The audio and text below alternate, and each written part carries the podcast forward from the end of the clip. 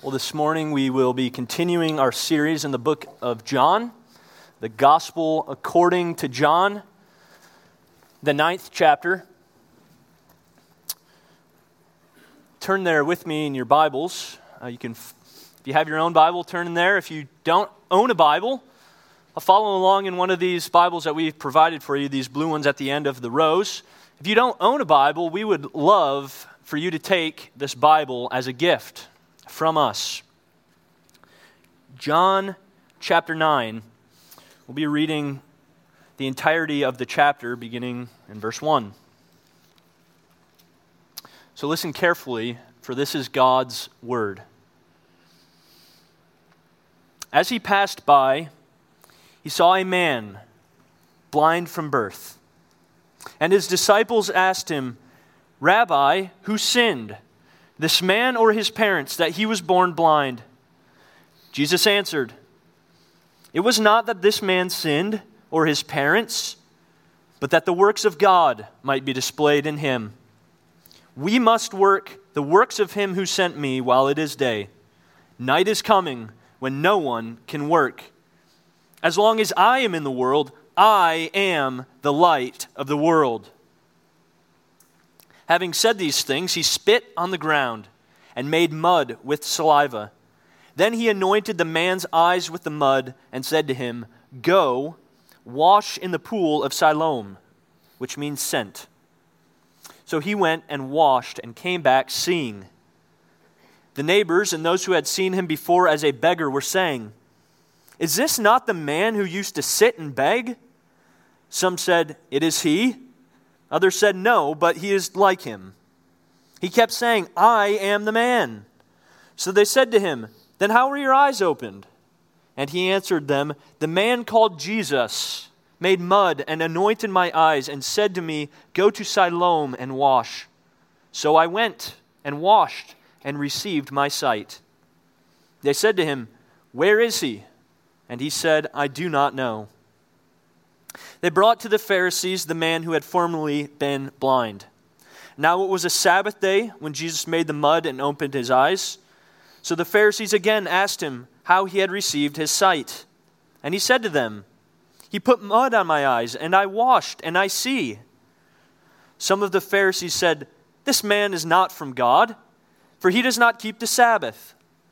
But others said, How can a man who is a sinner do such things? And there was a division among them.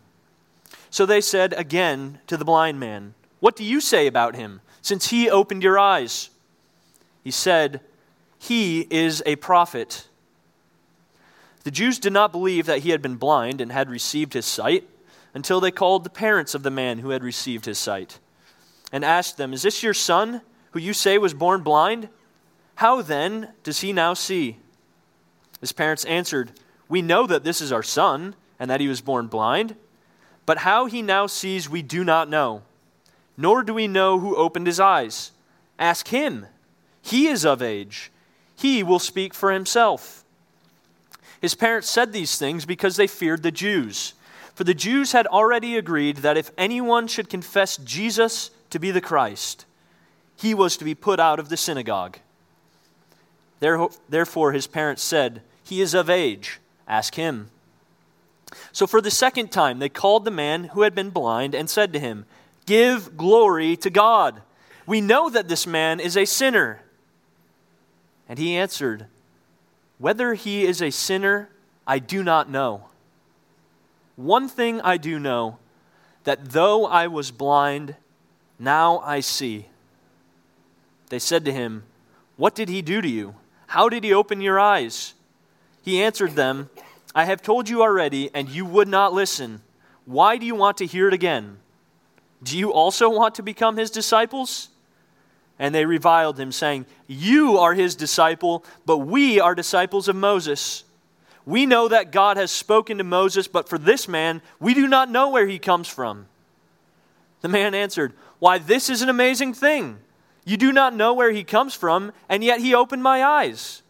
We know that God does not listen to sinners. But if anyone is a worshiper of God and does his will, God listens to him. Never since the world began has it been heard that anyone opened the eyes of a man born blind. If this man were not from God, he could do nothing. They answered him, You were born in utter sin, and would you teach us? And they cast him out. Jesus heard that they had cast him out, and having found him, he said, Do you believe in the Son of Man? He answered, And who is he, sir, that I may believe in him? Jesus said to him, You have seen him, and it is he who is speaking to you. He said, Lord, I believe. And he worshiped him. Jesus said, For judgment I came into this world, that those who do not see may see, and those who see may become blind. Some of the Pharisees near him heard these things and said to them, said to him, Are we also blind? Jesus said to them, If you were blind, you would have no guilt. But now that you say we see, your guilt remains. Well, for the better part of this last year, these 11 months that we've been meeting together, we've been walking through the book of John. And John has been telling us repeatedly through this narrative that he's trying to write for us, even in the 21st century. He's trying to show us who Jesus is. And so, from the very first chapter, those very first verses, John is, is eager to tell us that Jesus is the Christ. He's God. He came from God on a mission. So he wants to tell us who Jesus is. He wants to tell us what he came to earth to do. And because of that, what Jesus has the authority and the power to do. So through these first 12 chapters of John, John's going to show us all of these signs that Jesus did while he was on earth to show us what he has authority to do. But John has been doing all of this very intentionally, very purposefully. And this is why. He wants to make sure that we respond to Jesus in the right way. He wants us to know who Jesus is, why he came to earth, what he's doing now, what he has authority to do, also that we will respond to Jesus in the right way. And this morning, our text is doing that exact same thing. Is showing who Jesus is, what he came to earth to do, what he has authority to do, and also how we must respond to him. And so this morning, we're going to walk through the text, and I've got these headings for you that you can see in your bulletin amazing healing, amazing unbelief, and amazing grace. And these will help us as we move through the text. Our narrative begins with Jesus and his disciples passing by a blind man. There are few details given about this encounter, such as the exact timing, the exact place of where this happened, but verse 1 gives us the most pertinent detail for our story. This man had been blind from birth. This detail adds all the impressiveness to what Jesus does, to his healing power. No person, no medicine, nothing has been able to heal this man that was born blind. But Jesus does. But this detail also sets up this question from the disciples in verse 2 Rabbi, who sinned, this man or his parents? It's an interesting question. The disciples obviously were puzzled. They had a theological puzzle that they had to figure out, and they didn't know how to answer it. And so they asked Jesus, What caused this? Who caused this? Why did this happen? I have a friend who has been handicapped from birth. He has minimal usage of his legs and so, from the time that he's been able to walk, he's had to use crutches to get around. He's been handicapped from birth.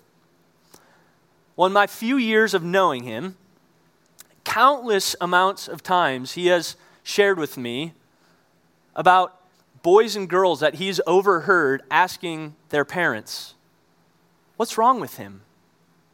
Why can't he use his legs? And I want I think that helps us illustrate what's going on here. We want to know why. We're curious. Why why is that not working how it's supposed to? He's supposed to be able to use his legs, but he can't. Why is this man born blind? That's not how it's supposed to be. In this case, the disciples wonder who ought to be blamed for the condition of this sorry fella. So they ask for Jesus' insight. Who sinned? They ask straightforwardly. And we hear in this question the disciples drawing a tight connection between physical handicaps or afflictions and sin. Now, it's not like they were off their first century rockers. Scripture does teach that physical afflictions or hardships can be due to sin. Uh, hardships, suffering, sickness, death. We see all throughout the Scriptures various moral causes can bring us to that hardship. And usually it's to one of these three causes. First, the sin of Adam, in whom all have fallen and by nature are guilty before God. Secondly, Scripture teaches that physical afflictions can be traced to the sin of one's parents. Multiple times in the Old Testament, especially in the Pentateuch, those first five books of the Bible, it is said that God will visit the iniquity, the sin of the fathers on the children to the third and fourth generation. For example, the second commandment in Exodus 20 and Deuteronomy 5. But there also are a host of examples in the Old Testament where the sin of a parent brings trouble on the child. Uh, think of this famous one uh, David's son dies because David sinned with Bathsheba. It was a direct correlation. The third, Scripture teaches that physical afflictions can be traced to one's own personal sins. Deuteronomy 28 tells us all about that. Jeremiah 31 30. Ezekiel 18, verse 4. Or you could even think of uh, Jonah, for example. He disobeyed God, he ran away from Nineveh, where God had commanded him to go. And what do we find? He's in the belly of a whale, a direct correlation with his sin.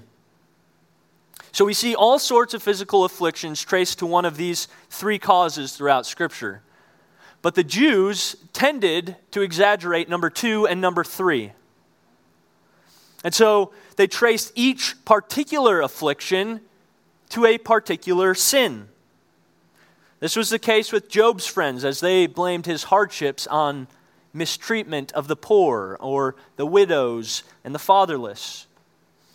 And here in John 9, the disciples assume the sorry condition of the blind man is due to the sin of his parents or to the sin of the man when he was yet in, the, when his, when he was yet in his mother's womb.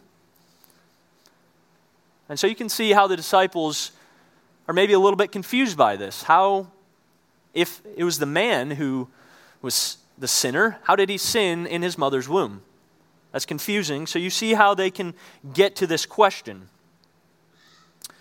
Well, Jesus replies instructively to their question in verse 3. Jesus answered, It was not that this man sinned or his parents, but that the works of God might be displayed in him. So Jesus tells us that not every particular affliction can be traced to a particular sin. That was the case with Job, and it's the case with this blind man. It was not that this man sinned or his parents, Jesus says. Secondly, Jesus replies instructively because while the disciples are looking back in this man's life, who sinned way back when? Was it his parents? Was it this man? Jesus is actually forward looking. He says, Don't look back to who sinned, look forward to what God will do. There's a purpose to this man's blindness. And namely, it's that the works of God might be displayed in him. Friends, we cannot link a particular affliction to a particular sin in every case. That's really important for us here at SCPC. Really important. Because as you know, as Dean just prayed, there are a host of diseases and physical hardships that folks in our congregation are dealing with today. All afflictions trace their roots to the sin of Adam, but not all afflictions should or can be traced to a particular sin in one's life. And so, what Jesus tells the disciples then is that God doesn't hand out afflictions just because of a particular sin, as if he were Santa Claus handing out coal for that evil deed. But God does this, allows these things to happen for his own purposes, which might be totally unknown to us. Though what we can know is that ultimately it serves the glory of God. Every physical affliction comes with the opportunity for God's glory to be manifest in a special way. In the healing of afflictions, we see the power of God. As we are sustained through our afflictions, over many years perhaps, we see the goodness of God even in the way that we handle our afflictions, we bear witness to the hope that we have to the glory of God. So I think again of my friend. Multiple times he shared with me about the difficulty of being handicapped, of how hard certain times of his life have been. Not being able to play on the soccer field like other kids. He's always been different. People always look at him and wonder what's happened. But I can tell you, as a friend, being his friend, the glory of God has shone through his afflictions as he has patiently endured with God's help over many years of his life. He's even used opportunities in his workplace to bear witness to the goodness of God as children have asked, Mom, what happened to him? And he's overheard them and he's testified to God's goodness and to his hope in the future of God's works being done, the resurrection of his body, a new body that he will enjoy. And that's a good reminder for us, isn't it? You don't have to be healed of your afflictions in order that the glory of God might be made manifest in you. Isn't that hopeful for us when our bodies are not working as they should.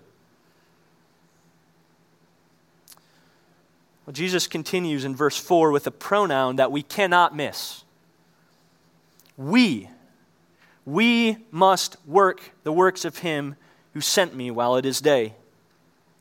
Whereas the disciples see the blind man and ask theologically speculative questions, Jesus sees the blind man and he has compassion on him. He stops to engage this blind man.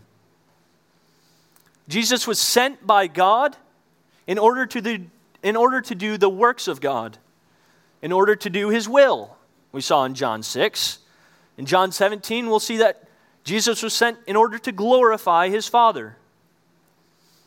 And, dear brothers and sisters, if you are a follower of Jesus, you are called to do the same, to do the works of God, to do God's will, to glorify your Father in heaven.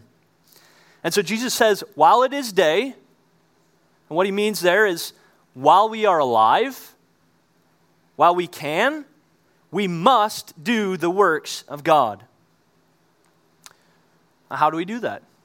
That's a hard calling. That's a hard task. Well, many ways we can do that. But in light of this text, I'd like to suggest that we have a responsibility to love those with physical or mental handicaps. In my 26 years of life, not a lot of time, one thing I've learned is that the handicapped, the mentally handicapped, the physically handicapped, those folks might be the easiest for us to pass by. We can easily just pass by them in the hallway at school. We can easily just pass by them in the mall or whatever the case. In our church, perhaps. We can just pass by them. And so it might be true that they can be hard to love. But on the other hand, one thing I've learned is that perhaps the handicapped are the easiest to love of all the people that are needy in our world. Just spending time with the, hand, with the handicapped will not only bless them, it will bless you, I promise. And so let me suggest that spending quality time with the mentally or physically handicapped on a semi regular basis might be the simplest and easiest and most effective way of loving the handicapped. That is one way that we can apply this text. We can talk about loving people all the day long, but night is coming for each of us, and so we need to get busy loving those who are needy. Well, verse 5 sets up the amazing healing that Jesus is about to perform. Jesus says, I am the light of the world. And Jesus illustrates and proves his claim by bringing light and sight to the man's eyes for the first time. Isn't that awesome? For the first time in his whole life. Why Jesus makes mud and sends the man to Siloam to heal the man's eyes when he could have simply spoken a word and healed him is unclear. We don't know exactly why Jesus did that. Uh, over these 2,000 years since Jesus lived, many suppositions have been offered. But I want to suggest that rather the person is the utmost importance. Jesus healed the man. He was the Word made flesh, and He heals this man. And by doing so, Jesus revealed not only his care for the body, not only his love for our physical bodies, but also something of his person. That Jesus has the power to heal, that he is capable of granting sight, that he is the one who is able to do the works of God. And that's quite astounding. It's Jesus who can heal well, quickly, after we see Jesus healing the blind man, we see a reaction, our first reaction to what Jesus has done.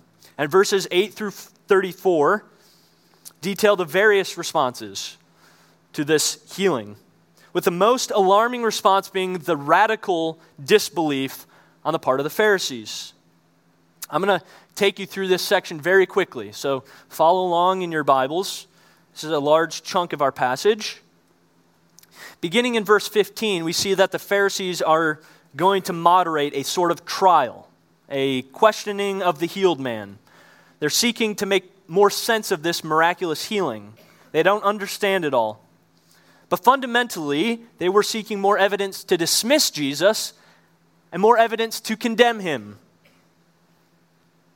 And so in verse 16, some Pharisees say, This man is not from God, for he does not keep the Sabbath.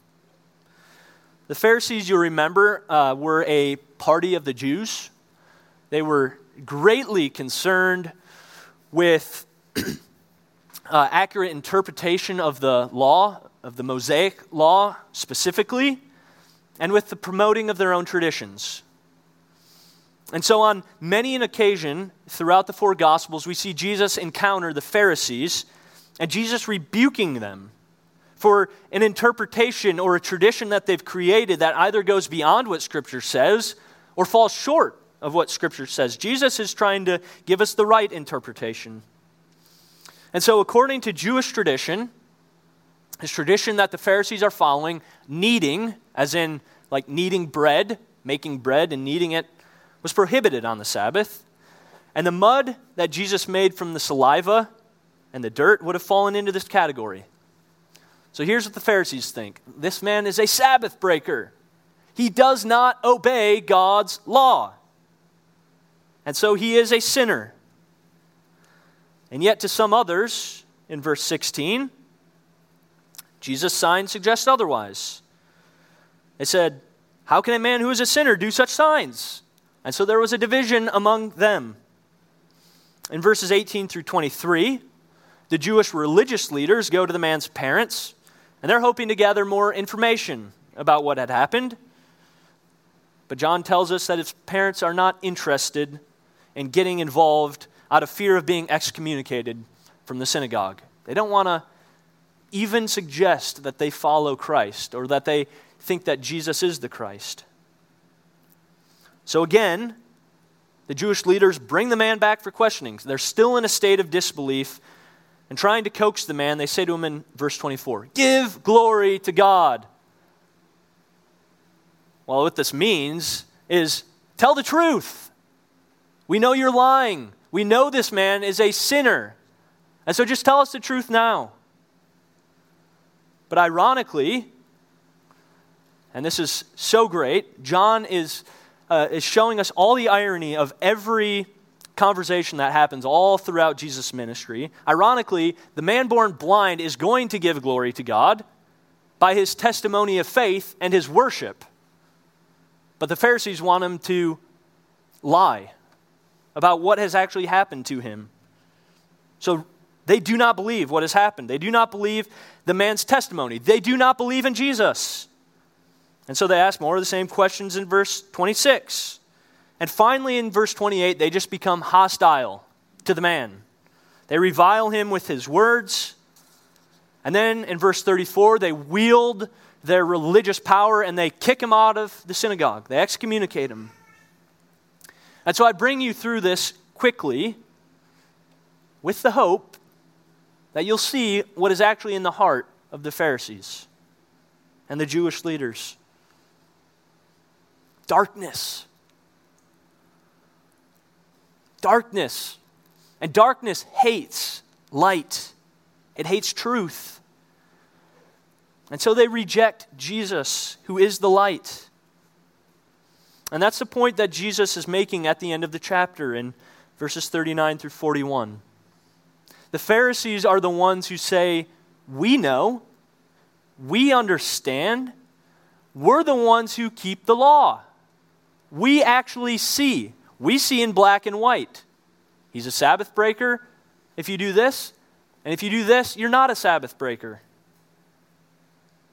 They thought they had it all together, the correct interpretations but in reality, Jesus says the Pharisees are the blind ones. The light has come to them right in front of their face. And so they can see Jesus physically, but they reject him. And it's an indication of radical unbelief. They see, but they do not see in the most important sense. They don't see Jesus for who he really is. They don't perceive that Jesus is from God and that he came to do the works of God, that he is God. And all of what he is doing is proving that fact.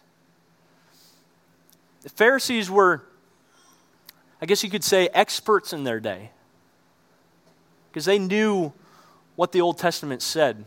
They knew all of these prophecies about what the Messiah was to be like and how he was going to come to earth and how he was going to save them.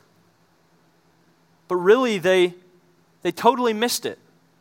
They totally missed it because, as Nick read earlier from Isaiah, the Messiah was said to be one who would open the eyes of the blind. And so, when this happens right in front of their very face, and they have a testimony from a man who they knew was born blind, they don't believe it. They don't buy it. Their hearts are dark. And so they saw Jesus, but they did not truly see him because they did not believe in him. And this is in stark contrast to the blind man. At the beginning of the chapter, we saw the first interaction between Jesus and the blind man. At the end of the chapter, in verses 35 through 38, we see the second interaction.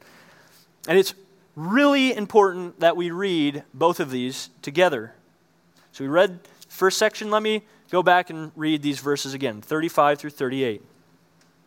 Jesus heard that they had cast him out, and having found him, he said, Do you believe in the Son of Man? He answered, And who is he, sir, that I may believe in him? Jesus said to him, You have seen him, and it is he who is speaking to you. He said, Lord, I believe. And he worshiped him. The first interaction is about physical sight. The man is blind. Jesus comes to him. He has compassion on him. He grants sight to the blind man. Jesus accomplishes something that no one else, no medicine, nothing could do. And he does it without assistance, totally on his own accord. The second interaction is about spiritual sight and about faith. So Jesus asks in verse 35 Do you believe in the Son of Man? And so we're to read these together and take them together. Because what we are supposed to see is that both physical sight and spiritual sight are given by Jesus as a gift. He is able to give spiritual sight just as he gave physical sight. And more than that, we're to see that we can contribute nothing. We are utterly incapable of having faith or mustering up faith on our own. We cannot contribute anything. So Ephesians 2, verse 8 says, For it is by grace you have been saved through faith. And this, that is faith, is not from yourselves. It is a gift from God that no one should boast. The blind man recognizes this when he just says simply, I was blind, but now I see. He takes, he takes faith not as something he did, but what Jesus gave to him. He comprehends that he is a recipient of amazing grace, we might say. Just like any of us who was who were blind and now have been given spiritual sight, that is faith. I want to highlight another significant angle about these two interactions. We see that Jesus is concerned about the man's soul not just the man's body. We spent significant time seeing how he was concerned about the man's body.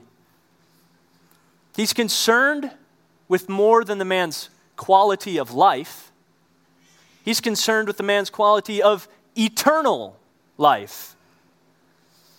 Dear Christians, I, I encouraged us earlier that we must love the handicapped. And to that list, we could add the poor, the social outcasts, the widows, the orphans if we are becoming more like Christ, we will be more like Christ in this way. We will love these people.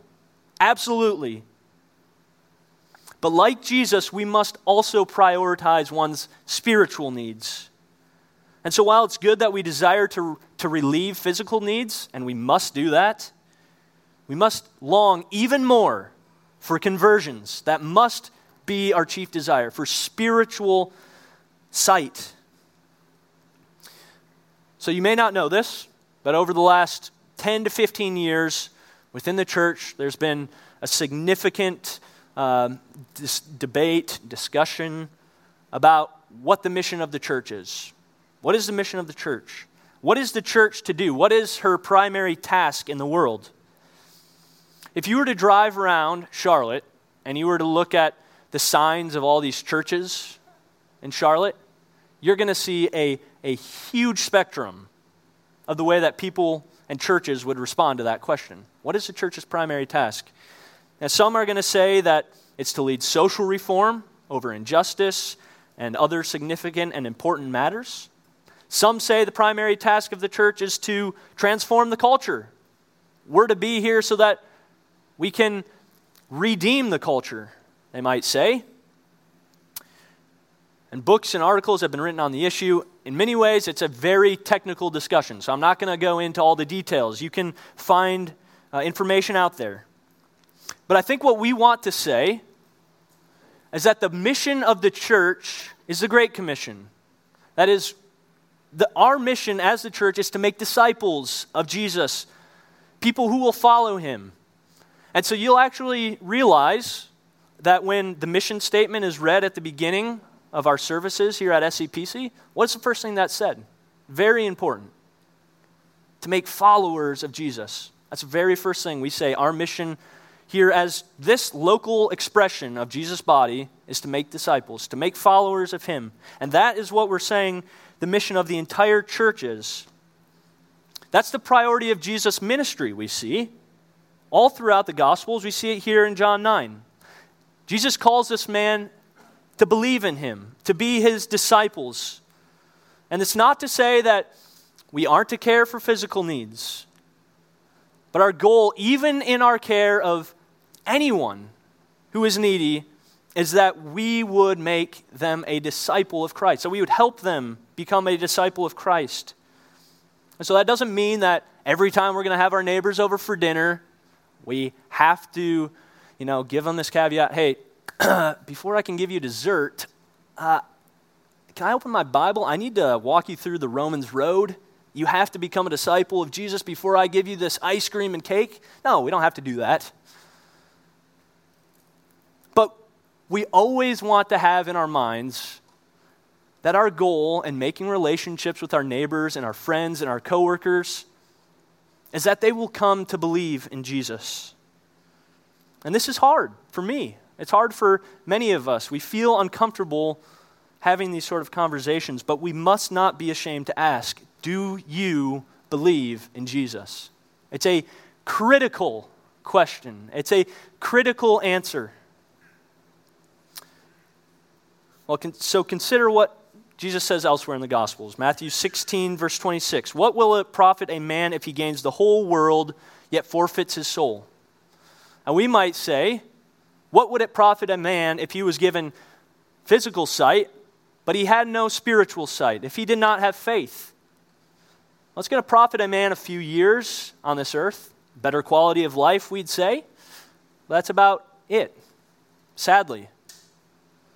And so, the mission of the church, the mission of us as members of the church, is to call sinners to faith and repentance.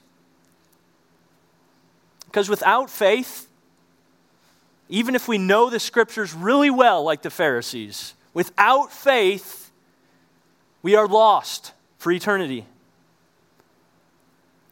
If the church does not make disciples, who will? Who will? That's what Jesus is calling us to do. And so, our task as the church, this is very simply put, we need to love the needy, both their physical needs and their spiritual needs. We must not divorce the two. And we can do both at the same time. So I want you to notice how the man responds to Jesus' question in verse 38.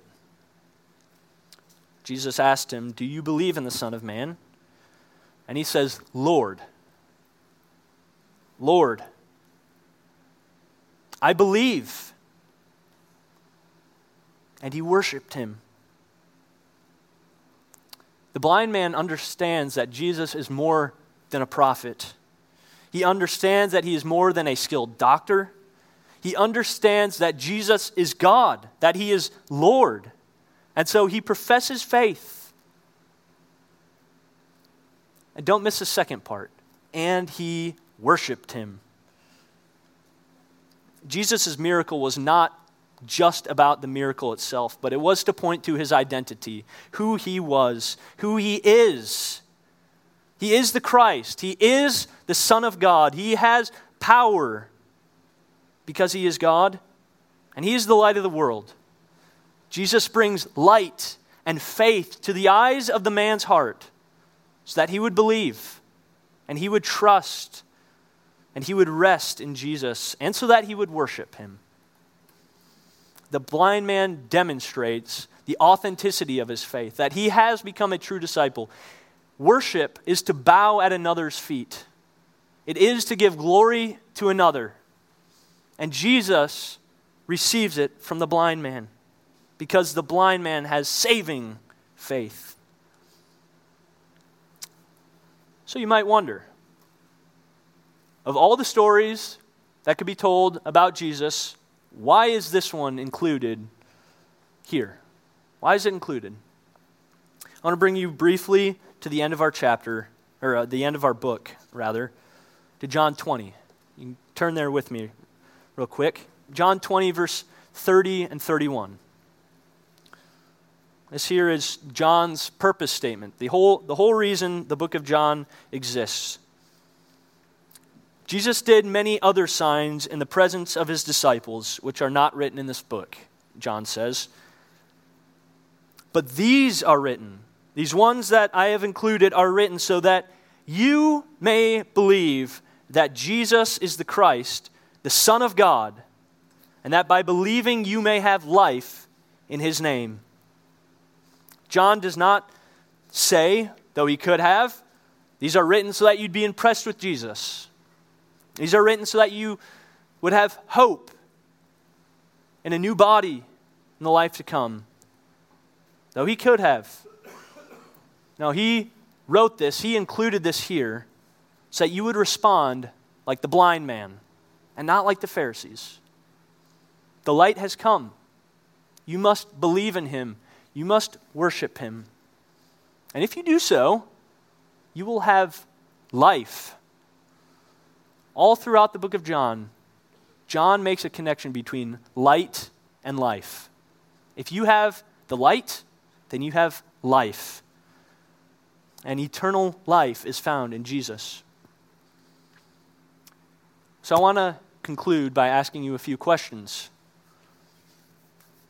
Do you believe in Jesus? Do you believe in the Son of Man? Do you believe these things that have been written?